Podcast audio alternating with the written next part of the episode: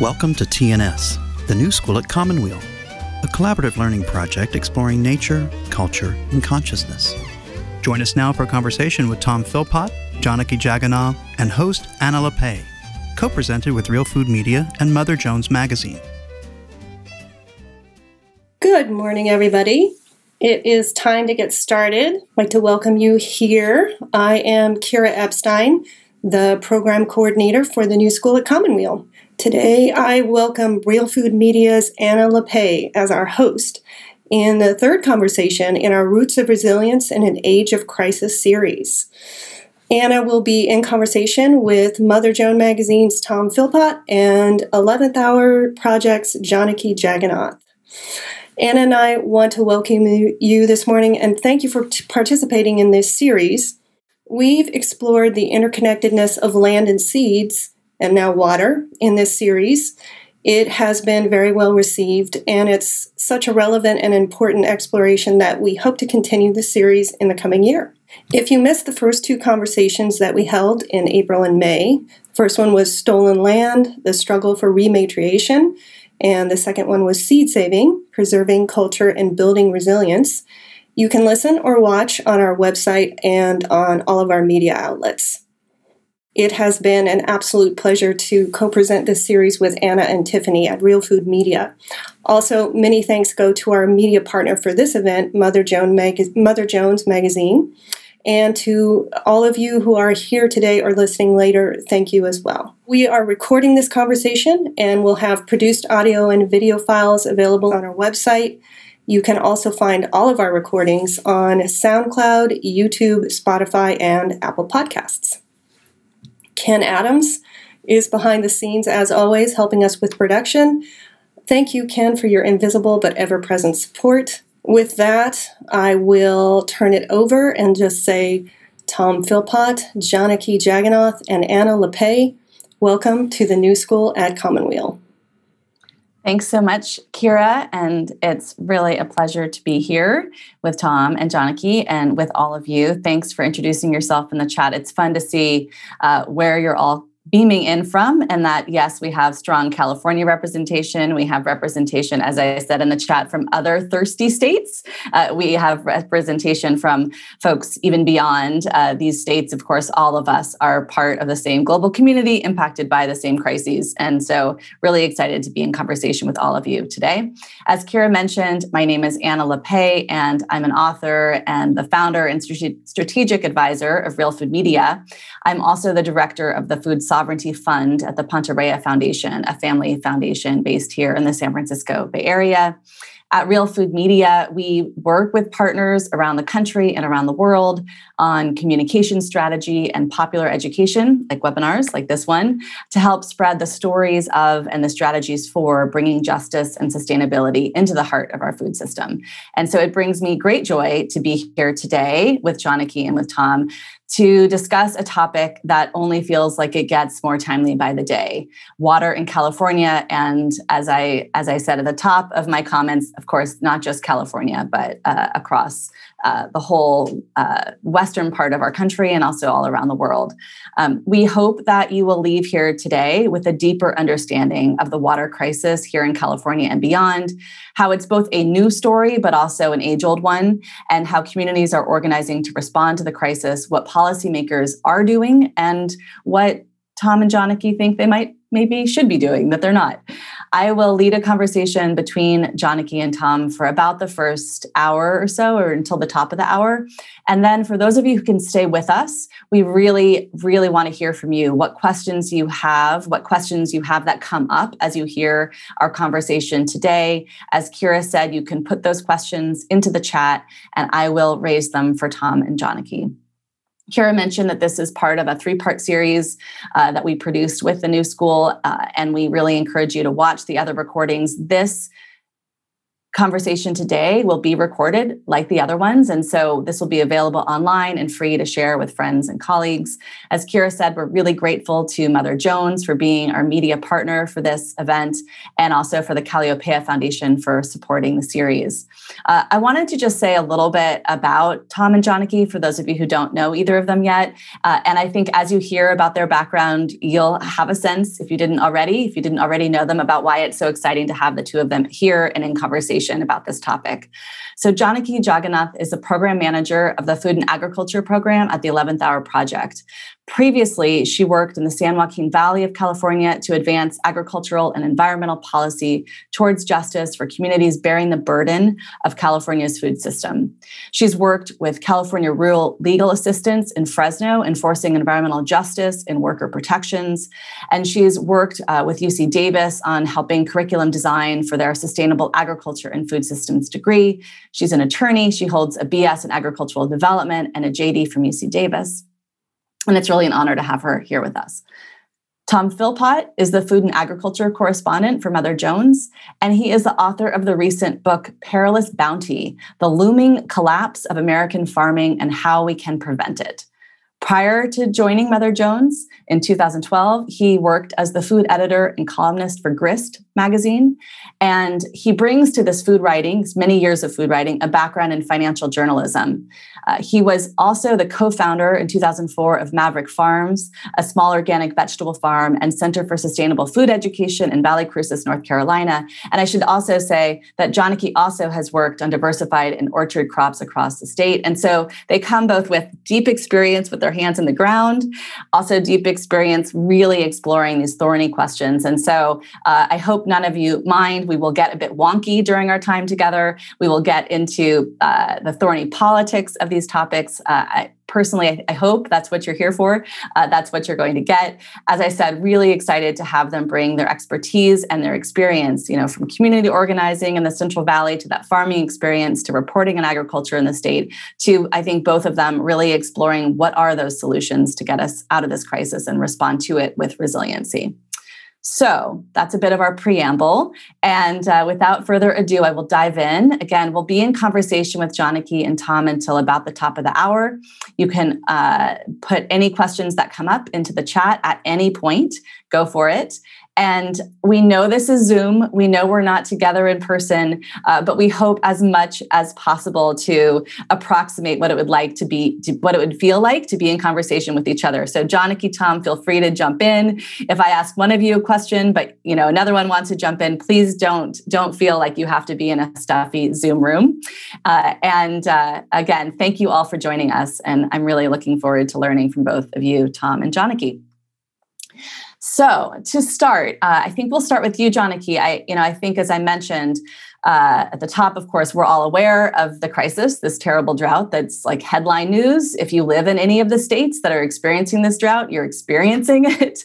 Uh, I saw earlier this week the AP just reported that here in California, the State Water Resources Control Board just notified about uh, more than 6,000 farmers in the Sacramento San Joaquin Delta watershed of quote unquote impending water unavailability uh, and said that water unavailability may continue until the winter rains come. Uh, and so we know, of course, this drought comes on the heels of two previous record droughts. And, and so while we want to really be situating this conversation in the crisis, Janaki, I thought we might want to also then situate this a bit in history. That, as you said when we were talking about this uh, conversation we would be in, that yes, there is this immediate crisis, but it's deeply connected to a history of water um, in the state. And so I wonder if you want to start there. Obviously, the water politics and history are super complex. And of course, we don't expect you, you know, to get into all of all of that history. But I think to just give us you know sort of the best you can about kind of that high level like broad strokes of this history to situate this water crisis Thanks, Anna. And it's so great to share this space with everybody. Hello to all the participants that are joining us today. And so great to share um, this space with Tom as well. And I'm hoping that this answer can be shared because, um, of course, I have to disclaim that in talking about the drought, um, it you know the term drought itself is hardly scientific and is much more political and i will say that because and actually um, in doing so, try to read, maybe I can read the actual definition for what drought is off of the US Geologic Service website. Um, let's see here. So, a drought is a period of drier than normal conditions that results in water related problems. Wow, highly specific. Yeah. Um, when rainfall is less than normal for several weeks, months, or years, the flow of streams and rivers declines, water levels in lakes and reservoirs fall, and the depth to water in wells increases. And it sort of talks about the different problems, right? So, um, the term drought can have different meanings to different people and depending on how water deficiency affects you and affects your life and so as somebody who um, comes from a history of activism and working on behalf of farm worker communities and unincorporated communities who lack access to potable drinking water. Of course, my interpretation of the history that's led us here to what we consider drought impacts may be completely different than that of a hydrologist or that of an economist or even that of a mainstream journalist, um, which I would not consider Tom one of those people. and I, uh, I, of course, this history of water in California is deeply tied to agriculture. And those people who suffer the consequences of drought impacts, of course, are people who have fallen through the cracks of um, of the agricultural system and who are traditionally people who live in rural communities and who are the people who when you look from a bird's eye view over the state of California, are the people who are in the peripheries of our big states that are serve the big state, big cities rather, that are serviced by um, large municipal water systems. And on the other hand are the people who are dealing with um, things like their well running dry in their backyard or their community water system which is the maybe the well that services the 12 homes in their little community or you know the 30 trailers in their trailer uh, community running dry and dealing with um, related contaminants from local agriculture. So um, in order to kind of set this up around the, the history of water you know, the uh, state of California has dealt with drought and drought periods for a very, very long time. And of course, Native communities have um, worked with the cycles of drought in the state um, since the dawn of the colonial project. And um, over the course of time, through the various iterations of agricultural development in the state, there have um, along with those different cropping patterns and the different forms of government investment into irrigation infrastructure, we have seen a uh, ebb and flow, you can say, of um, proper plan, uh, and in some cases, a lack of proper planning for drought years. And um, those are sort of the the in terms of the large brushstrokes of how agriculture has impacted communities. Of course, we'll be getting into that throughout the course of this uh, session that we have today. But it's important to distinguish that for those of us who live in large metropolitan areas, likely don't feel the impacts of drought because our water is conveyed to us through large industrial systems that brings thousands of acre feet to um, waters, to, acre feet of water to cities.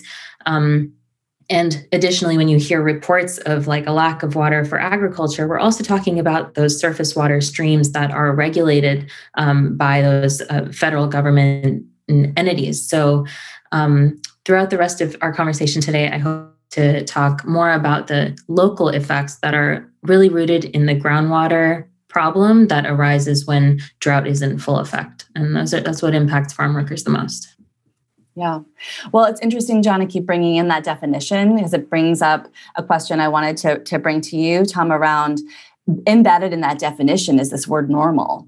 Like what is what is normal? what is normal anymore in this moment of climate crisis? And and so I wanted to bring you in, Tom, to to again, kind of in this like opening as we're situating this crisis, to situate this within what's happening with uh, climate science and climate, you know, how the climate crisis uh, interrelates, of course, with what we're seeing in terms of this drought. What is normal anymore?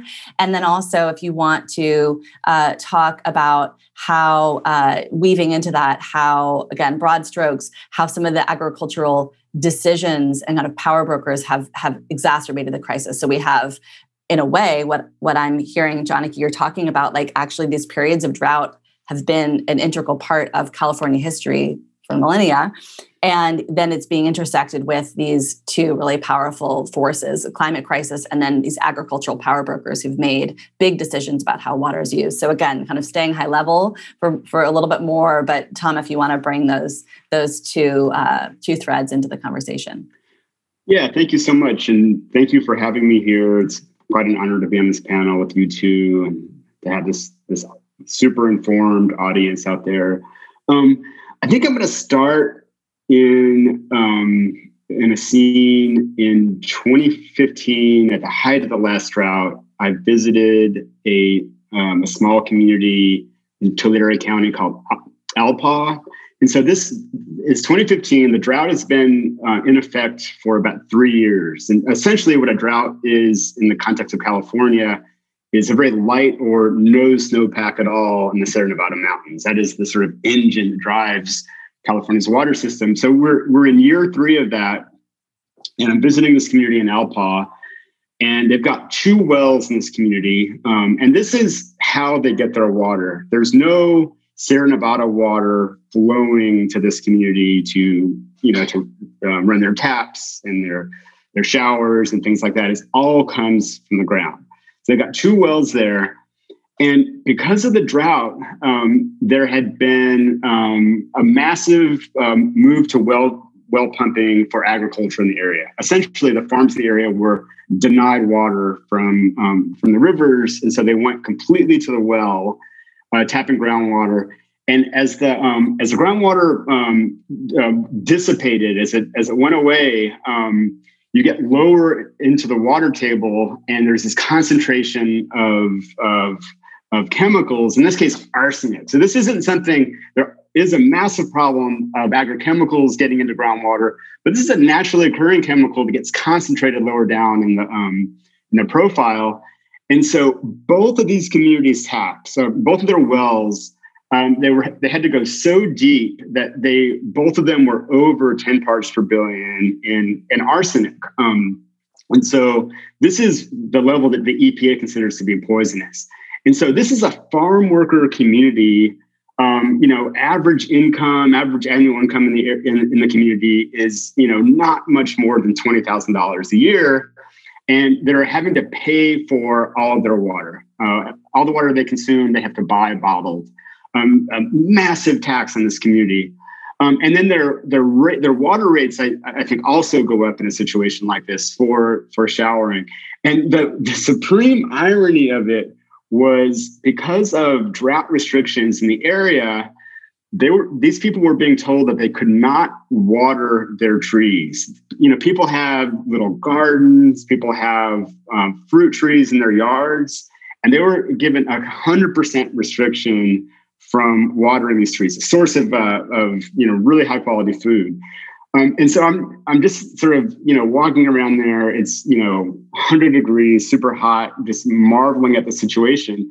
And then I go with the uh, community's water manager, not a mile outside of the community, to this vast pistachio grove, and um, they're putting in a pistachio grove, and it's as literally there were points in this field where, as far as the eye could see, uh, like like you'd see the highway and the mountains, and it would be this pistachio grove going in after that, uh, putting in wells for it.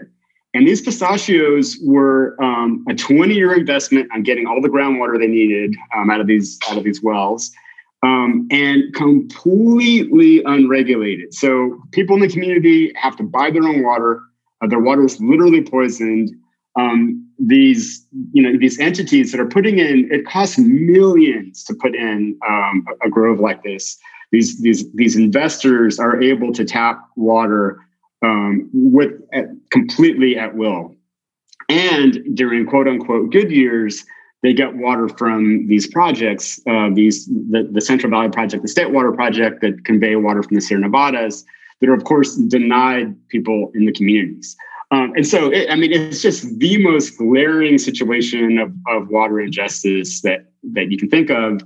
Um, and um, in terms of, of climate, um, there I think there are two things that we have to talk about. One is that if you look at the paleo record of California, and there's a team at Berkeley led by a woman named B. Lynn Ingram, who is absolutely heroic scientist, and she's part of a a group of other scientists doing that.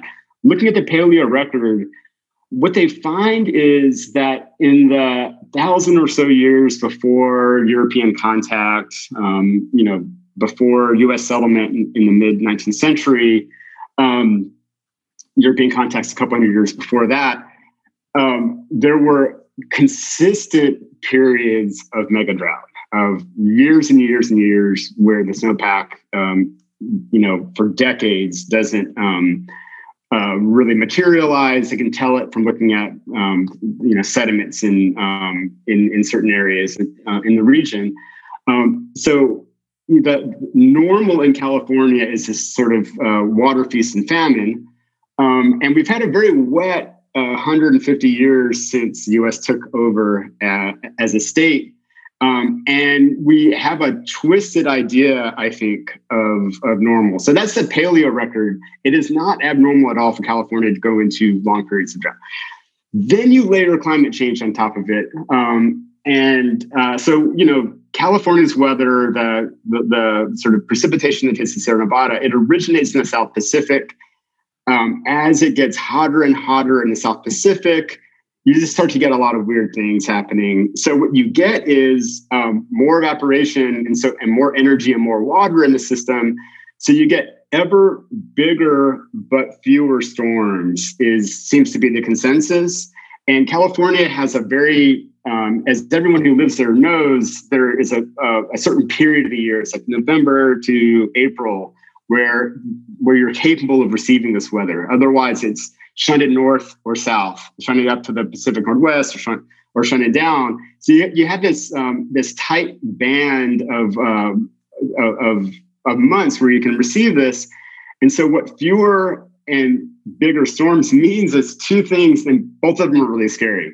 One thing is that it means is fewer storms means that the probability of drought just goes up because uh, you only have a if you miss a couple of these storms, that's really what is the lever that takes you from a normal year to a drought year. Uh, so that's going to happen a lot more. And then the bigger part, and the the scariest chapter of my book um, is about this. Um, that you're also looking at uh, the, possibility, and I think I have to say probability of a mega flood in the region. Um, we won't have to go into that because we're talking about water scarcity, but it, it's a definite thing. And um, if you look at, if you talk to climate scientists and you read their research, what you find is California is looking at um, about a 50% decline in sort of early 20 i'm sorry uh, late 20th century or early early 21st century as the baseline you're looking at about a 50% decline in snowpack average snowpack in the sierra nevadas um, by 2050 and taking it out 20 more years, you're looking at an 80% decline. And so, what that means is that farmers are more in the Central Valley are going to be more and more reverting to pumping water from the ground, um, putting them, you know, already communities there are iced out of competition for that groundwater uh, in various ways. Um, we're going to hear more about. Um, but that competition is going to get fiercer and fiercer going forward. Um, and we can, I'll, I'll, I'll leave it there for now. Yeah, I was going to say, Tom, you all thought you were tuning in to a webinar about how scary the drought was. Wait till you hear how scary the mega flood is going to be. we can have a whole other conversation about that. But we'll, we'll, we'll put that we'll put that in the parking lot. Uh, but I, I, wanted to pick up uh, one of the threads of what you were just talking about, Tom, around this thread around the equity issue about how decisions around water have been made and who has access to it, who doesn't. And Janaki, I know you know you, this is where you've done so much community organizing in these places where I'm, you know, I'm imagining the scene that Tom was describing of like the vast pistachio field, pistachio grove, getting access to water while you have communities who are being told, no, you cannot even water your your kitchen garden or your or your your your, your trees in your yard that you're growing for your own consumption. Not to mention the water quality issues that Tom was talking about. That we're talking about not just communities that don't have access to enough water, but it's also about water that's poisonous. That's that that yes, it might come out of a tap, but it's really not water in the sense of it being life serving. It actually uh, could cause harm. So I wonder, Janaki, if you wanted to jump in and kind of keep that thread um, going around what you've seen around that kind of organizing to push back around that from with your own experience, what you know is happening in those communities that have been hardest hit, and and um, and you know just yeah, keep pulling that thread. Yeah, absolutely. Um, those communities, of course, are not sort of arising at each drought event. To the contrary, those communities are legacy communities that have been suffering these consequences for an extended period of time over the course of agricultural development in the state. And as you asked before about the kind of history and the historical context of agriculture, um, that historical context is incredibly important to lay in order to understand why we're waking up to this reality in 2021, um, where communities are still facing the same things that were written about in the Grapes of Wrath from the 1920s. Like that, it over the course of agricultural history, I mean, we can start with just after the gold rush, where farmers were essentially moving from the mining of gold into becoming farmers and actually growing huge tracts of wheat that were rain fed in in California and doing um, grazing um, and growing growing wheat for the United States market. And over the course of time, through the late 1800s, 1890 through uh, 1915 ish California blossomed into growing this tremendous amount of fruits and vegetables for the entire United States. Um, and it was around this time that irrigation was starting to be developed. And, you know, we were growing prunes and plums and grapes and figs and apricots and the beginning of the almond industry and, you know, apples, pears, cherries, peaches, all the things that the East Coast really wanted and were not able to produce uh, at scale the way that we were in California. And of course, through this agricultural transition, waves of migrants came into California and were the people who did the stooped labor of picking beets and weeding and also, you know, doing the labor of picking things off trees and packing. And these little communities, which are our modern day environmental justice communities, were the sites of early labor settlement. And in a lot of the communities that like tom was mentioning for instance um, you know these are places that uh, i've spent a significant time of my career is kind of communities that are anchored by a packing house essentially. You know as a community that has uh, it's like the way a church anchors a little town in many parts of the world is there's a packing house and there's a community that surrounds it that traditionally did the work of harvesting the local crops and packing them for export and over the time of agricultural transition, yet again into more perennial orchard crops, now we're growing pistachios and walnuts and almonds and a ton of dairy still. California's biggest uh, agricultural commodity is still dairy. Um, we now have these legacy communities who are full of the people who have put an entire lifetime of agricultural labor into building this ag economy and now are kind of left holding the bag of this like tremendous, uh, just tremendous loss of value of their home because there there's very limited access to water. The early infrastructure for water was essentially never really subsidized by any government entity. It was a vestige of an anarchic development of California, where many of the wells that served these communities were dug by hand. Um, there was no oversight around the safety or quantity of that water or long term planning. Because no surprise that agricultural labor has never been the thing that California plans for. California plans for getting water to big farms. California plans for getting water to cities and municipalities. But when it comes to supporting the ag labor force and the um, what are considered incidental users for, of agriculture, who are really the people who carry the burden of the state's ag economy on their back, we traditionally have not um, planned comprehensively for assuring that they have proper treatment for their water. And they're located surrounded many times 360 degrees by massive quantities of pesticide application, synthetic fertilizer application, and application of dairy manure, raw manure um, that's that's used on fields to grow silage uh, feed crop. So we're dealing with a concentration of contamination. And then additionally, also, uh, which one would be remiss not to mention the reality that these are tremendously politically disenfranchised areas of the state. You're listening to a TNS conversation with Tom Philpott, Janaki Jagannath, and host Anna Lappé. These are communities that, as mentioned, you know, they're oftentimes governed by either a small water district, which oversees the actual um, purchase in some cases, or simply the piping of water to uh, residential areas.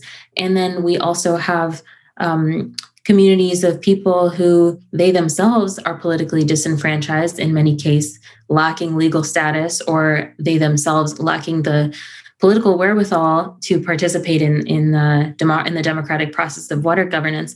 So this is really where community-based organizations have come in and done incredible work to actually work with residents in you know in in multiple languages to engage in participation in the administrative process to carry the California water history out from the grapes of wrath and bring it into the modern day to ensure that people are able to run to sit on seats in their local water districts to go to their counties, boards of supervisors, city councils, all the way to the governor's office in many in many cases where there is no intermediary government overseeing that water to go straight to uh, the governor's office and we've seen some success around those things uh, in in recent years to be able to advocate for safe uh, affordable water that is at quantity even during times of drought. Because as i mentioned in the beginning many of us will never feel the consequences of the drought but there's an entire other side of california that um, suffers on a regular on a on a on a perennial basis uh, around the lack of access to clean drinking water. Over a million californians go without clean drinking water every year still yeah, well, this was something, Janaki, hearing you talk reminds me of uh, part of what the three of us were talking about during our prep preparation call for this, which is that I think on certain kinds of policies, certain realms of policymaking, California might have this reputation for being very progressive. Uh, and, you know, we could look at some of the public health policies that, you know, started here in California around tobacco regulation, for instance, but that they're really, from my understanding of talking to both of you, learning from both of you, that they're really, we are not a model for progressive policy around water. That uh, I think it's my understanding that we were the last state to regulate groundwater. Um, and so I wonder if both of you want to talk about both like what's where you're seeing you were mentioning Janaki some of the some of that community organizing actually bearing fruit uh, but where you're seeing some of those uh, some momentum potentially around progressive policymaking or the inverse that in fact this drought and the crisis around it has ha- has emboldened those who've been pushing policies that actually aren't really aligned with some of what you're describing Janaki this desire to have those 1 million Californians who are shut out of the system getting them more access or kinds of things. You're talking about, Tom, making sure that actually diversified small farmers can have access to water. So I'd like us to kind of start getting into where you're seeing some of those points of opportunity around policy, as well as maybe uh, some ways in which this crisis might be giving birth to some policies that actually might be setting us in, in a in a um, in the opposite direction of progress. And so either of you can jump in. I'm happy to just start that off. Yeah. Um, just to return to the distinction between surface water and groundwater, mm-hmm. which I think is a very important distinction to understand, to uh, especially when reading uh, reports around the drought. We can often get confused or just mired in the politics around you know what it, these uh, you know promises from the federal government or you know shutting farmers not having access or you know, communities running dry. All of these different narratives are couched within a very important distinction of surface water versus groundwater. And these are the this is the paradigm overall through which California's water is regulated. And and it's not a terribly difficult distinction to understand. Surface water is essentially stuff that we can see. It's the surface water, things that are in lakes and reservoirs and streams, and it's uh, coming down from our snowpack through um, federal and state irrigation infrastructure, the big concrete canals that people might see when driving down the freeway.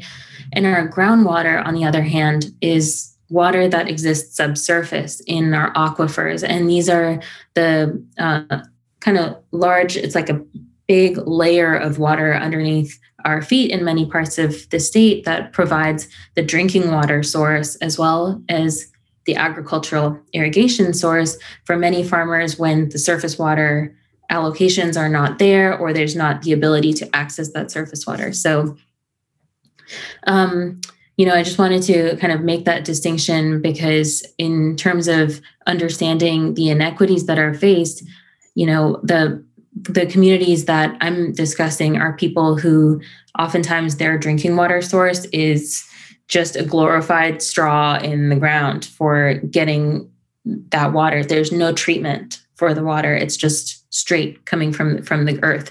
So when that water is contaminated or the levels go down, that's when there's a survival problem for people in in these areas. It's not an issue of like well i'm not going to have as much of a yield or i have to follow this area or you know i'm going to suffer from having to pump more water from my agricultural well. It's an issue of life or death for many of these communities. So um, that is just a sort of major political distinction uh, to make before entering into the rest of the conversation.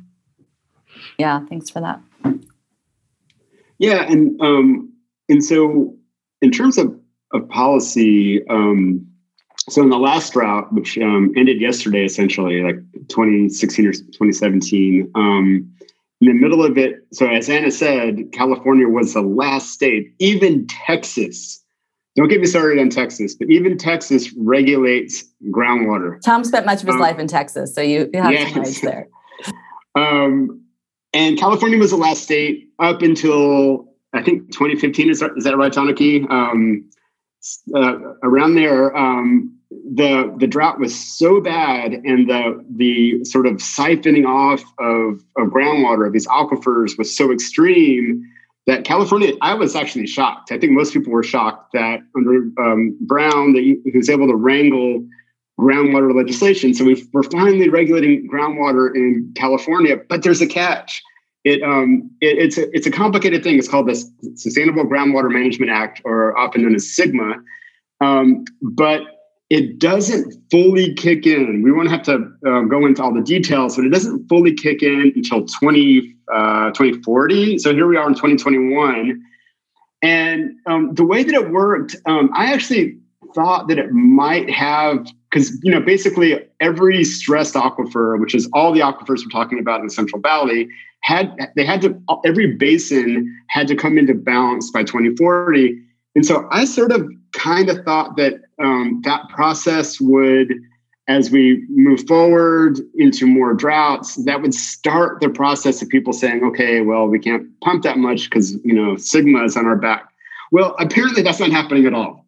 Um, here we are in 2021, and there is um, a water pumping frenzy. Any farmer who can pump water, who can afford it, is pumping it completely unimpeded by SGMA. And so, what that means is that for the foreseeable drought, you know, for, for the foreseeable future, for the next decade or so or, or more, as we, you know, have failed snowpacks, hotter temperatures, uh, evaporating water faster, we're going to see a lot of pressure on California's aquifers uh, and the Central Valley's aquifers. And so the problems that Janaki's talking about are going to get really extreme for communities living in this area that are already really extreme, but they're going to get worse. Um, and then all the sort of um, bigger problem, you know, the sort of like um, macro problems of, you know, when you um, take a bunch of water out of an aquifer, the land tends to settle um, because there's nothing there holding it up. And subsidence uh, is uh, back with a vengeance in in the San Joaquin Valley. And what that does is it um, it hurts communities like literally there are houses. Janaki has shown me houses on a tour once of the San Joaquin Valley that are people's houses that are are made wonky by subsidence, um, and it's just their problem. Um, down to infrastructure like uh, canals and this sort of water conveyance infrastructure, as it gets snarled up, um, the, the the the surface water gets lost um, in some places. You know, something like half of the surface water spills away and doesn't go to farmers. And so, what what does that mean? Farmers revert to the pump more to the to the to the well, and so you get this feedback loop where um, you know subsidence causes infrastructure to snarl up, which means less surface water, which means more incentive to pump water, which means more subsidence unto hell. Um, and I think that um, essentially, um, I don't see how, if this drought lasts for a few years, I think the legislature, there's going to be a lot of pressure on, okay, we need to actually overlay something on top of SGMA to start uh, regulating groundwater now. Or I, I just don't see another solution to that. I'd be interested to hear Janaki's uh, perspective on what um, what policies you see coming down the pike, and um, and you know how much would it cost to make how much public money would it cost to make water um, to, to bring water justice to the valley?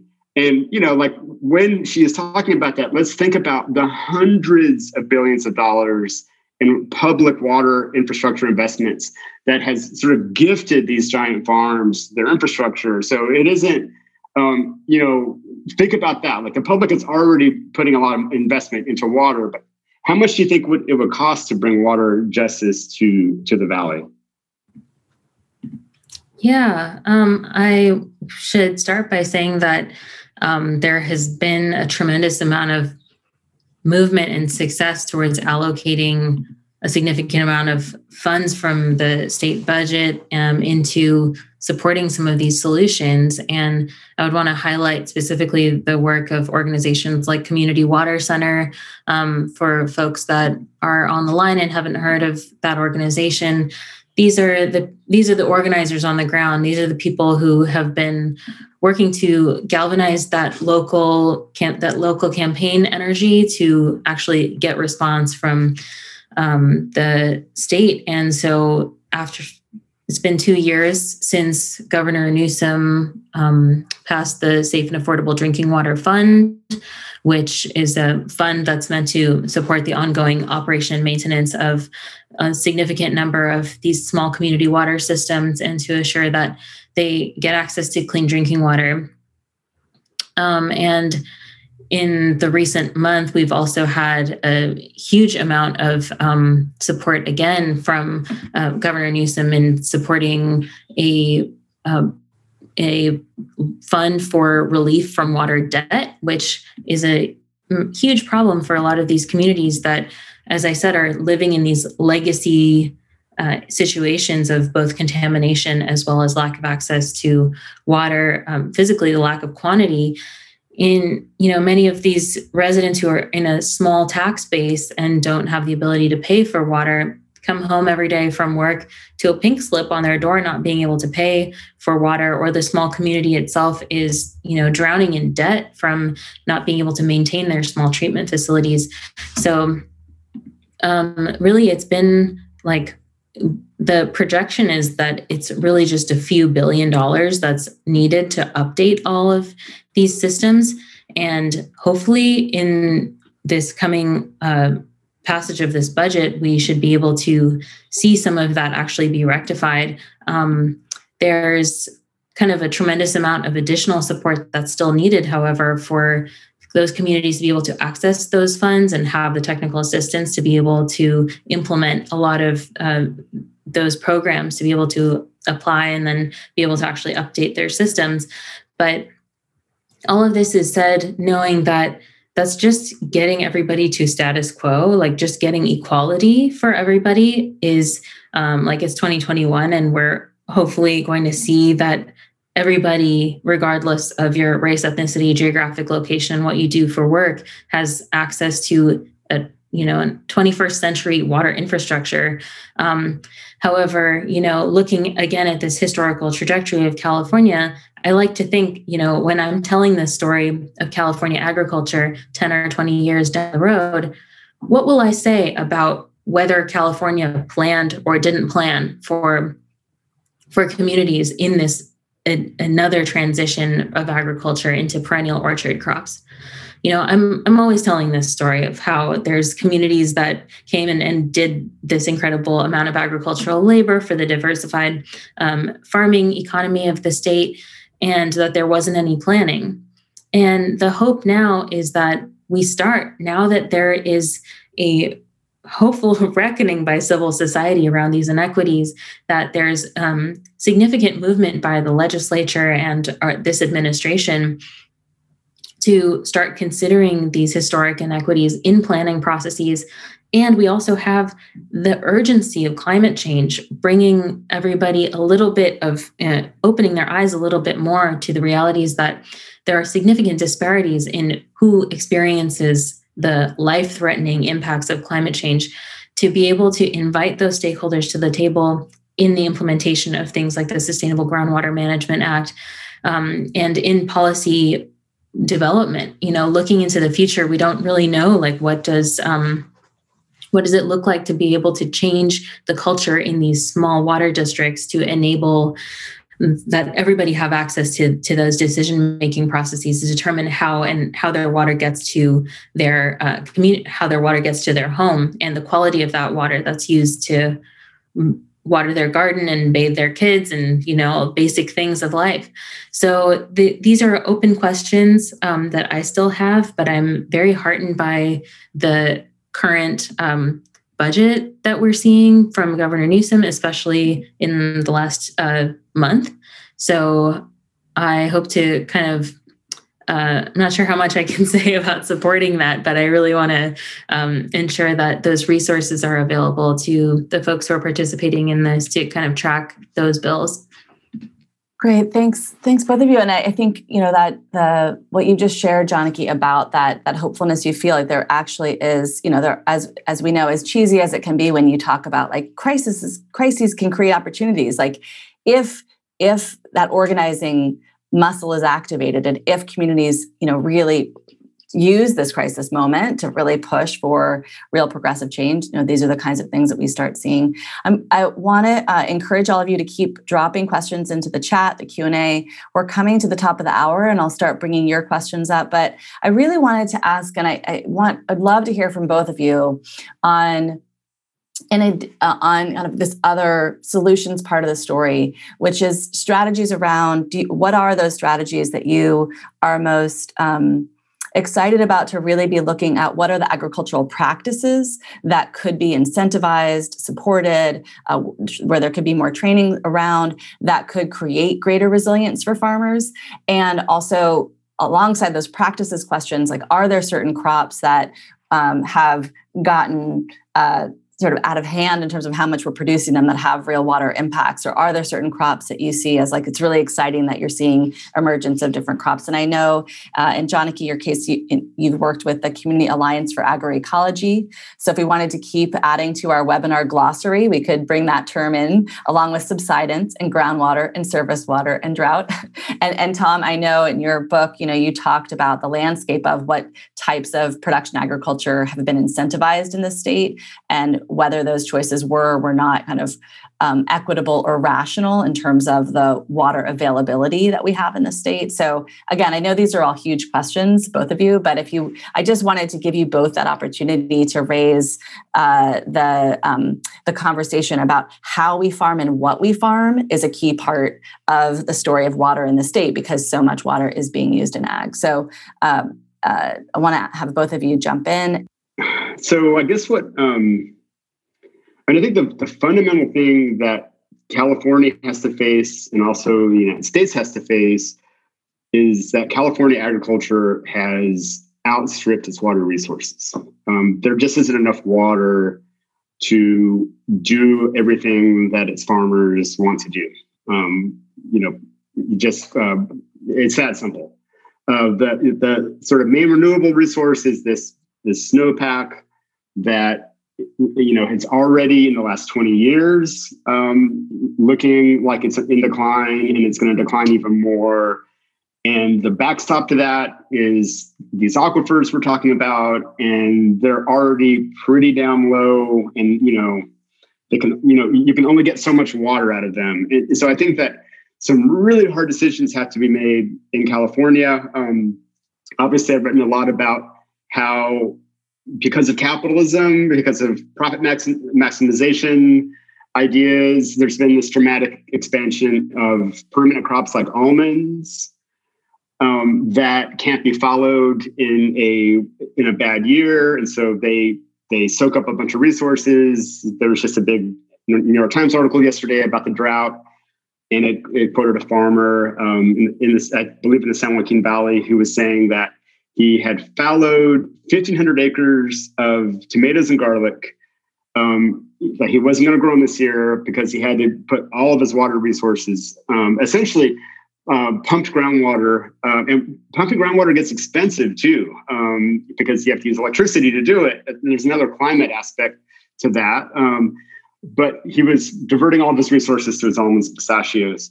Um, and so I think figuring out um, a better balance of crops, a more flexible balance of crops that can be fallowed um, when needed would, would be great.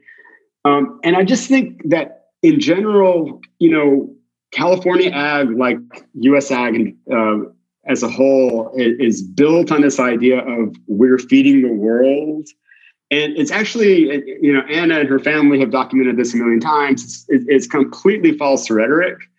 Um, if you're buying U.S. pistachios or U.S. almonds anywhere in the world, it, it's a luxury product. Um, it's a, it's a great product. I'm not against them. I love them. I like to eat them, but they're they're no one's idea of, uh, of a necessity or a staple. They can grow in a very tiny. Um, you know, they have a very uh, tiny geographical frame in which they can grow. Um, and um, and so you know if that's our big export uh, or or wine. Now look, I love wine, um, but I don't think we're feeding the world when we send it around when we produce a bunch of wine and. Um, in, in, in, commodity uh, levels and, and send it around. So I think we need to get away from that myth. We're not doing it anyway. Um, no one's going to miss our almonds or pistachios in the global market. Um, they might miss them, but no one's going to starve because of them, and no one's being brought out of um, out of starvation um, because of them. Um, and so I think we need to start thinking of California and its amazing Mediterranean climate as a regional food production powerhouse, and not um, a national or a global one. Um, and just you know, and I don't know how we get here policy wise, but sort of um, redu- reducing Central Valley agriculture to its uh, ecological uh, water limits and making it a food production hub for the West Coast. And I think that the rest of the country, and you know, we can go down a list of you know you know, 97% or, you know, whatever the numbers are. There's a whole list of crops, broccoli, spinach, the kind of thing that we want to be eating more of, salad greens that come in dominant levels out of California.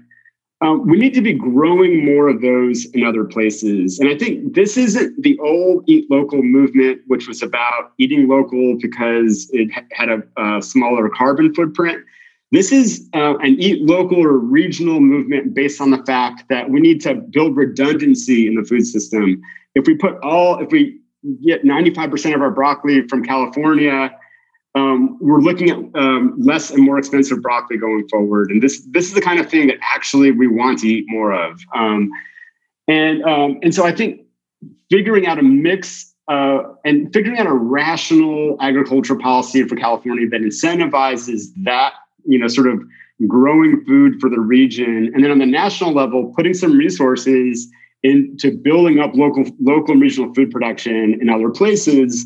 Um, and so we're not putting all of our eggs in the California basket. And I think that there is a fantasy out there that, oh, well, you know, if California um, can't produce as much fruits and vegetables, we can just import them from other places. Well, all of the, the world's places where there's massive amounts of fruit and vegetable production are tend to be Mediterranean like climates, and they're all facing severe water issues there too. So there's no magical importing our way out of it.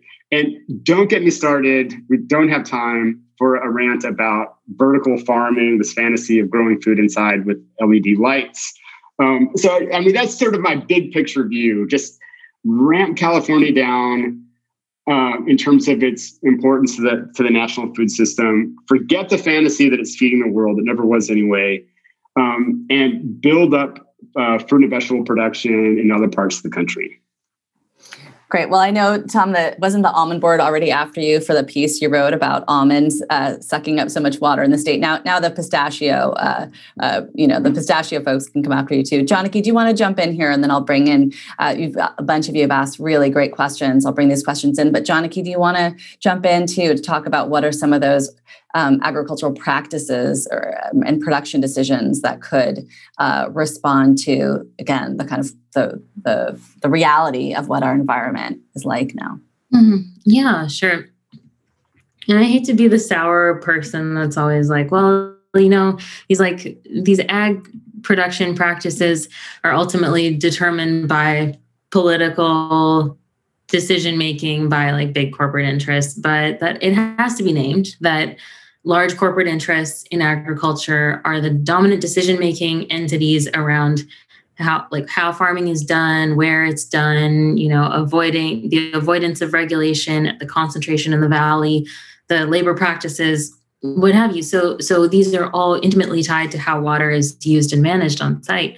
And um you know it i was just thinking when tom was talking about um how there's like what I find to be a tremendously uh, heartening renewal within civil society around recognizing that small scale agriculture and diversified farming systems within California are a key to like larger social justice outcomes.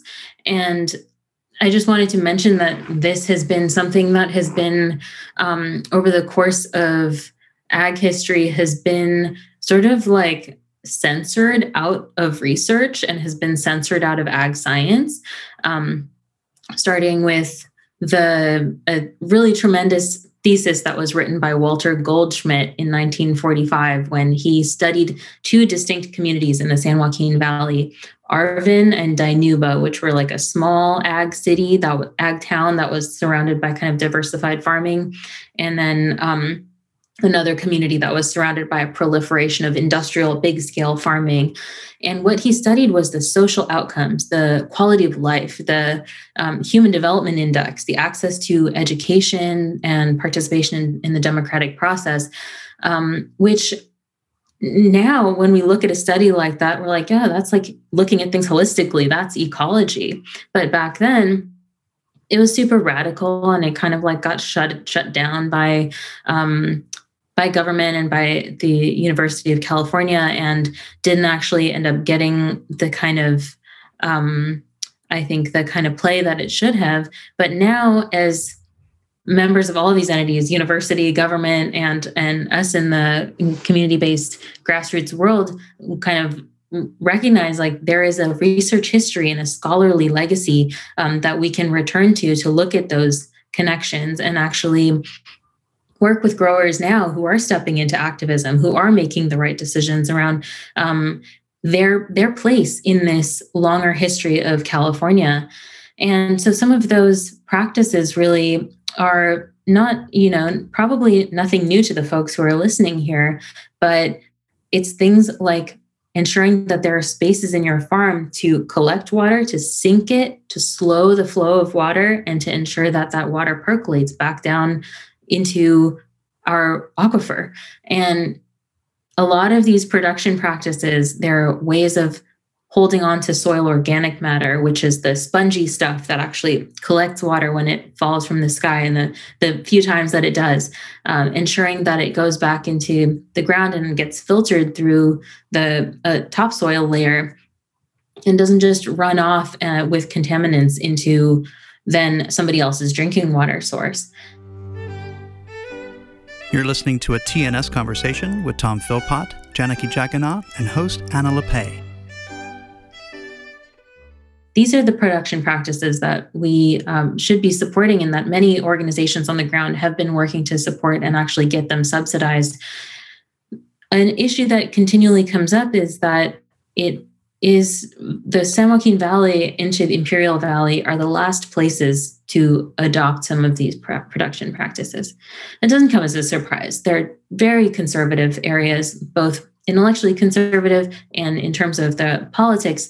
Let's not even get into how the counties in these areas are not interested in supporting um, many local farmers and adopting any of these practices, let alone you know applying for state funds to get local sources of revenue for um, for the assurance that farmers have a way to you know for instance get paid to fallow their land or to improve their soil organic matter on their on their farm.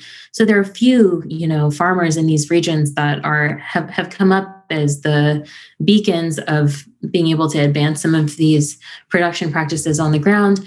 And then on the other hand we also have you know local projects like the one that you mentioned anna community alliance for agroecology is working with you know a, the tribe the Wukchumni tribe in tulare county which is tulare county being this region that's tremendously pesticide exposed and has dealt with some of the worst water scarcity and uh, quality problems in the state. And a number of other environmental justice advocates to you know restore that region and work on you know building healthy soil on a legacy farm in that area. And these are these are the projects that are kind of coming up as um, new ways to think about that history of california ag. It doesn't you know, agriculture has changed throughout the course of time and it's not going to stop changing. It's just how it changes that we as civil society have an ability to determine in some way or another and along with that, those changes comes a shift in how we plan for water availability and, and treatment. So although, you know, looking at all of this in such a um, from such a high level can be somewhat overwhelming and somewhat wonky, it's important to remember that we all do participate in this water system in one way or another even if it's through the consciousness of these disparities and building relationships, whether it's like through supporting the organizations on the ground that are working to build these alternatives, um, or whether you know you're working to ban fracking in California, which is you know additionally resulting in you know contamination of our groundwater resources and advancing climate change. I mean, water is connected to all of us and the things that we care about in different ways. So just keeping that in mind helps us recall that there there may not be just one or two solutions. I mean, the solutions are as diverse as all of us. Beautiful. I feel like that's a really beautiful note to segue from uh, from our conversations, three of us, to open into some of the questions we're getting from those of you tuning in. Uh, so, uh, just wanted to to pause for a minute just to thank both of you again. I've really enjoyed learning from both of you. Thank you, all of you, for tuning in. Uh, so please, again, keep adding questions into the chat feature, the Q&A feature. There are a bunch that I'm going to uh, be sharing with Janaki and Tom. Again, thank you to the New School for hosting this. And before, uh, before I move to the questions, just a few uh, shout outs to, for those of you who want to learn more about Janaki. Uh, she's featured in an upcoming book, In the Struggle by Dan O'Connor O'Connell, which is a, a history of scholarship that uh, has worked to shift power in California's Central Valley. So we recommend checking out that book. It's called In the Struggle. Kira can put it into the chat. Uh, and then, of course, you can read Tom's work at Mother Jones. And I highly recommend his book, Perilous Bounty, uh, that touches on these themes and, and many more. Uh, and so those resources will also be in the chat. So, uh, uh, I want to turn to some of the questions, and these questions are amazing. And, and many of you who are tuning in are working you know, working on these issues. This is this is a, a focus of your work, and really uh, really knowledgeable. Uh, I wanted to raise a question we got from Lorraine, who brought in this question of the politics of the state, and she said that um, given that the Valley is politically represented by Republicans, uh, who's supporting both nationally and locally, who is supporting water justice for these historically disadvantaged communities communities uh, and how does this you know and, and, i would kind of pull that up to, to, to you talked just now janaki about the uh, corporate power and the influence of that on these policies. And of course there's the kind of political dynamics uh, in the state as well. And if if either of you wanted to um, get into that it's it's it's asking, you know, getting at both this uh, kind of going deeper into the politics of these questions. So, you know, do you see this actually falling along partisan lines? The questioner was asking about, you know, this the, the, these these areas are highly Republican. You know, if you look at a picture, if any of you have seen, you know, the the state picture of California, it's really bifurcated across uh, districts where you have strong Republican districts and strong Democratically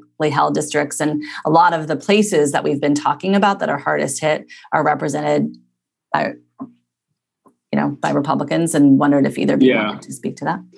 I think it's a I think it's a real problem, um, and I think that you know we've entered this sort of post-truth phase of politics, or or maybe it's always been like that. I don't know, but but basically we we have these sort of governing fantasies that the the GOP is really good at putting out, um, and the one in California is that all this stuff that we're talking about is a false problem.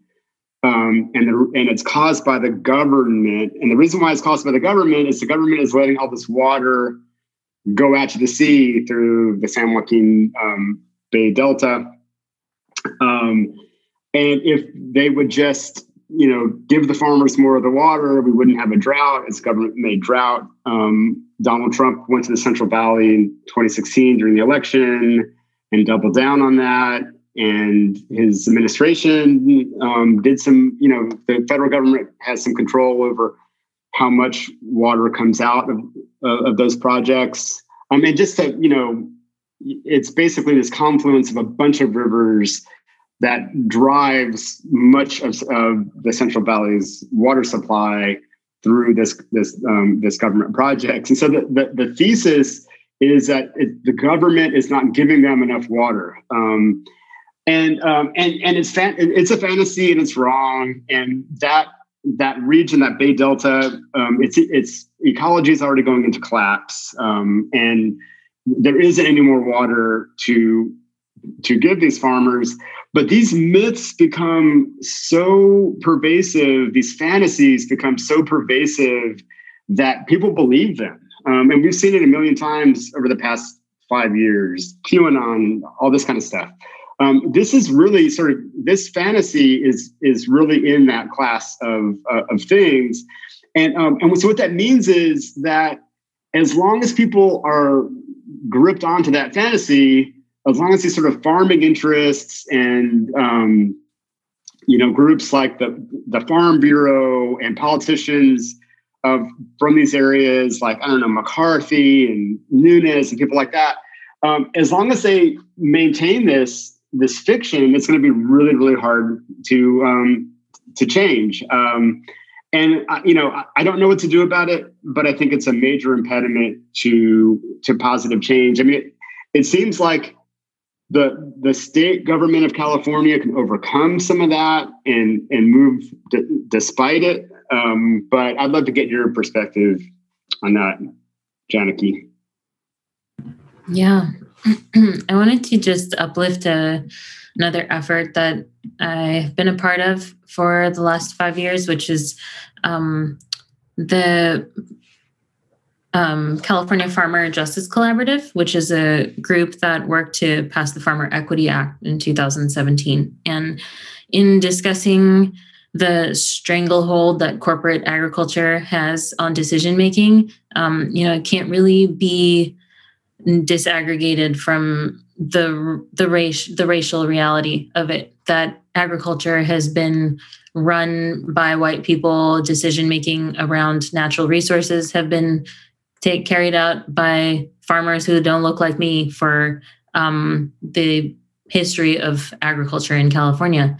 And um, something that uh, we work to do a group of advocates who are still working together and and kind of muddling through the process of like interface with the california department of food and agriculture um, was to create a change to the california food and agriculture code to include this definition of socially disadvantaged farmer and rancher which of course is not not a very nice thing to say about anybody. No, we don't like it very much, but it is a way that you to use federal language to identify non-white farmers under the California Food and Agriculture Code.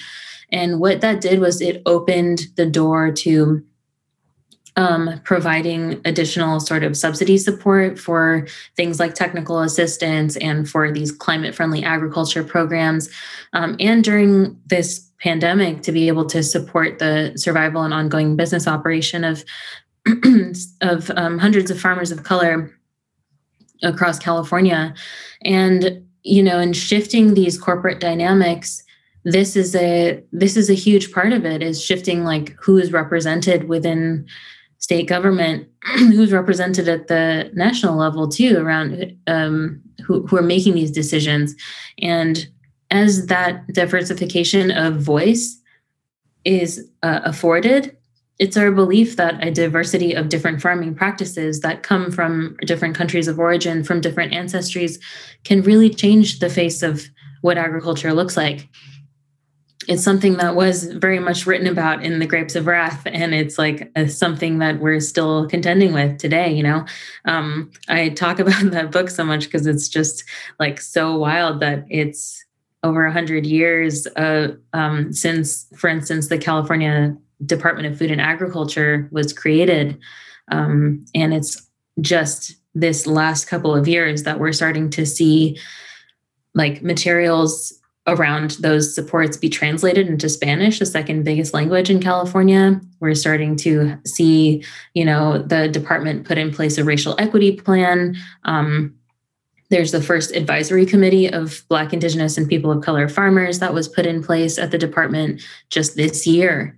So, you know, in terms of changing the um, the corporate influence, it's a truly the our belief that we have to have representation by a diversity of different farmers and not have it just be like a charity that it be actually you know having true decision making power across racial lines across linguistic lines and and uh, dealing with the reality that it's our people who put their their sweat into building california and um, it's time that they get their due as well Thanks, Janaki. And I put a link to, for people who want to learn more about that, who aren't familiar with it, put a link into the chat. Um, so thank you for that. And I, I wonder, uh, one of the other questions that came in from Joel, uh, who was asking uh, about whether the Growing Climate Solutions Act can play a role uh, to help ad- address, you know, some of the practices that farmers are using, and potentially helping, for instance, soil that that that spongy organic matter you were describing, Janaki.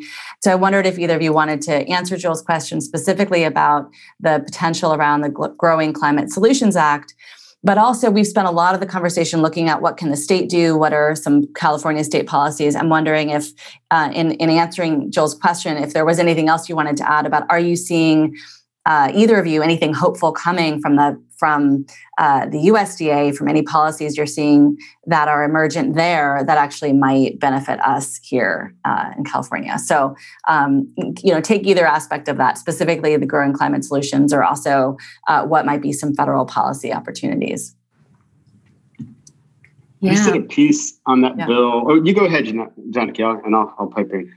Oh, I was yeah yeah. I'd love for you to pipe in. I was just um, going to mention that I've just been so amazed how, um, like, I think the whole notion of soil carbon sequestration and healthy soil being a first of all just literacy around what that is let alone the connections to environmental justice and the connections to larger ecological outcomes were so foreign and like not in not being discussed really at all like a few years ago.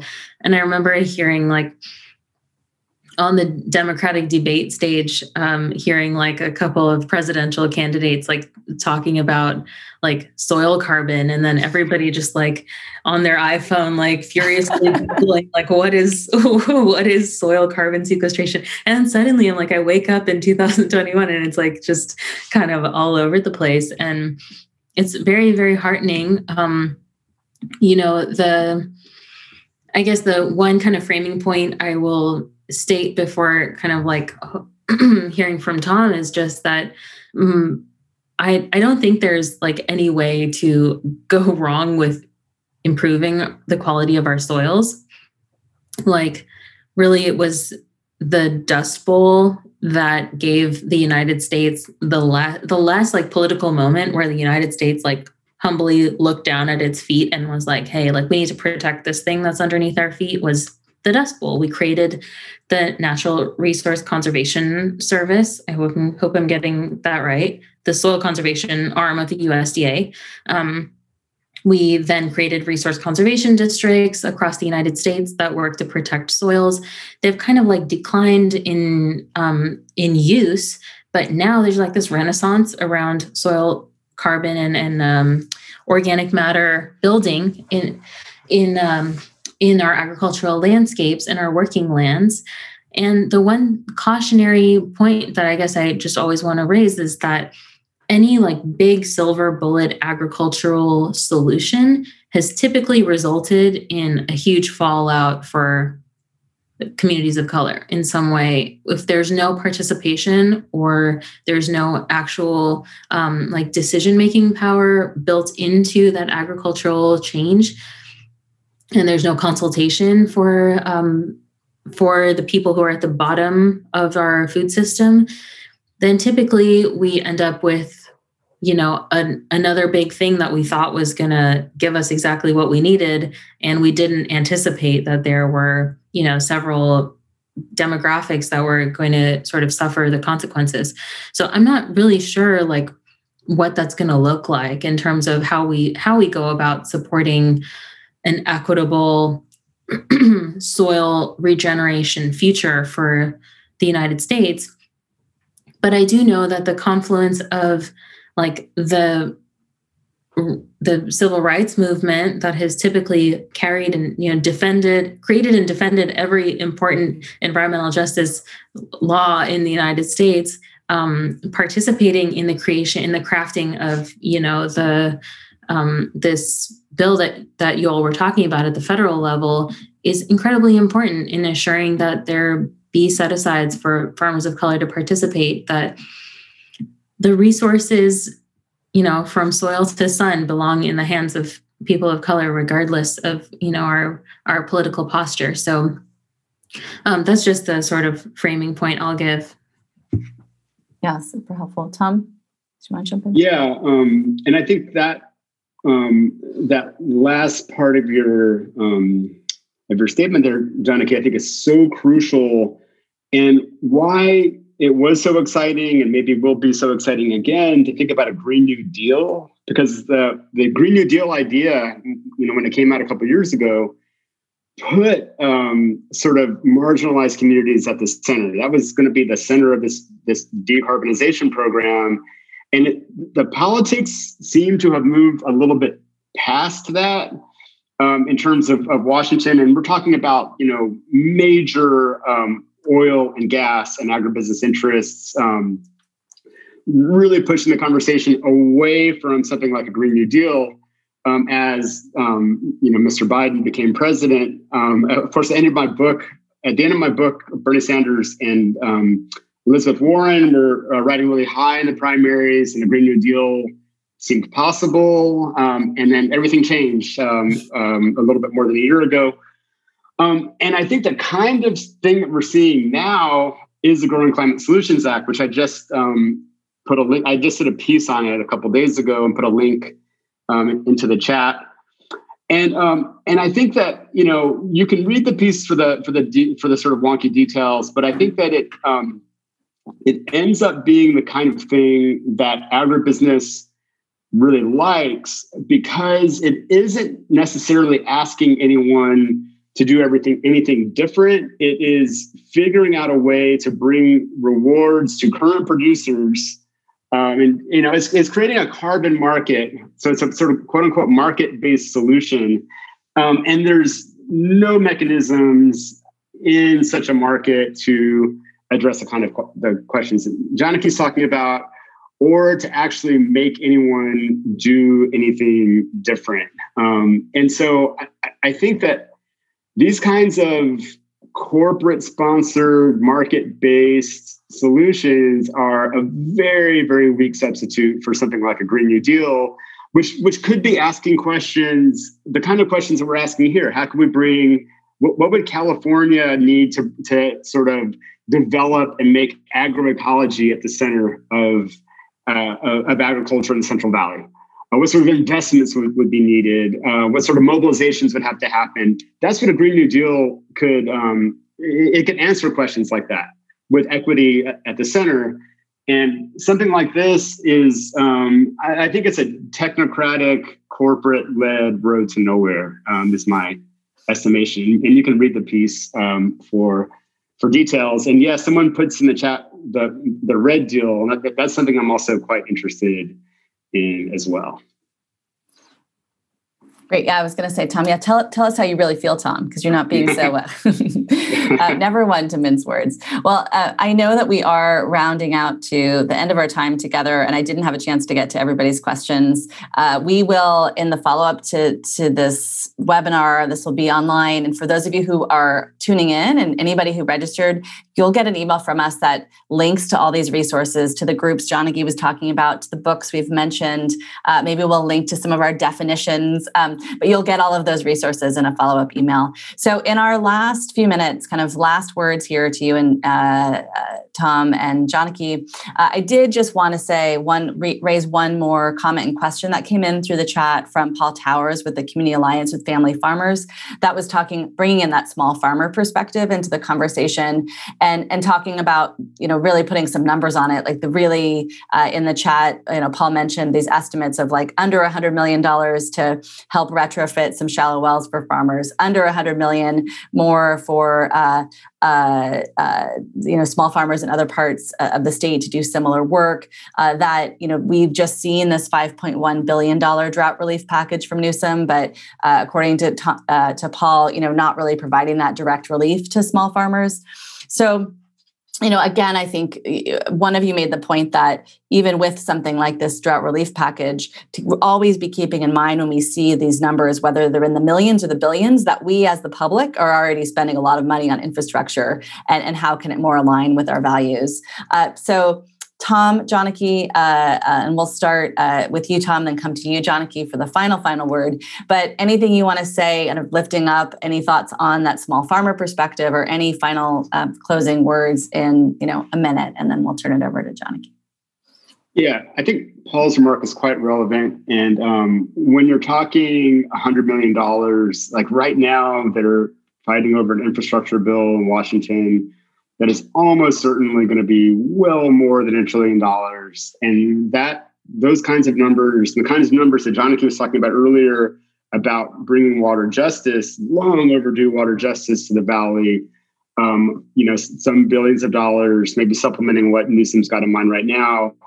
Um, these are rounding errors in that bill, and this is a region that is so crucial to um, you know, right now it's crucial to the U.S. food system. I wish it would be less crucial, uh, but it's, it's, incredibly crucial to the regional food system.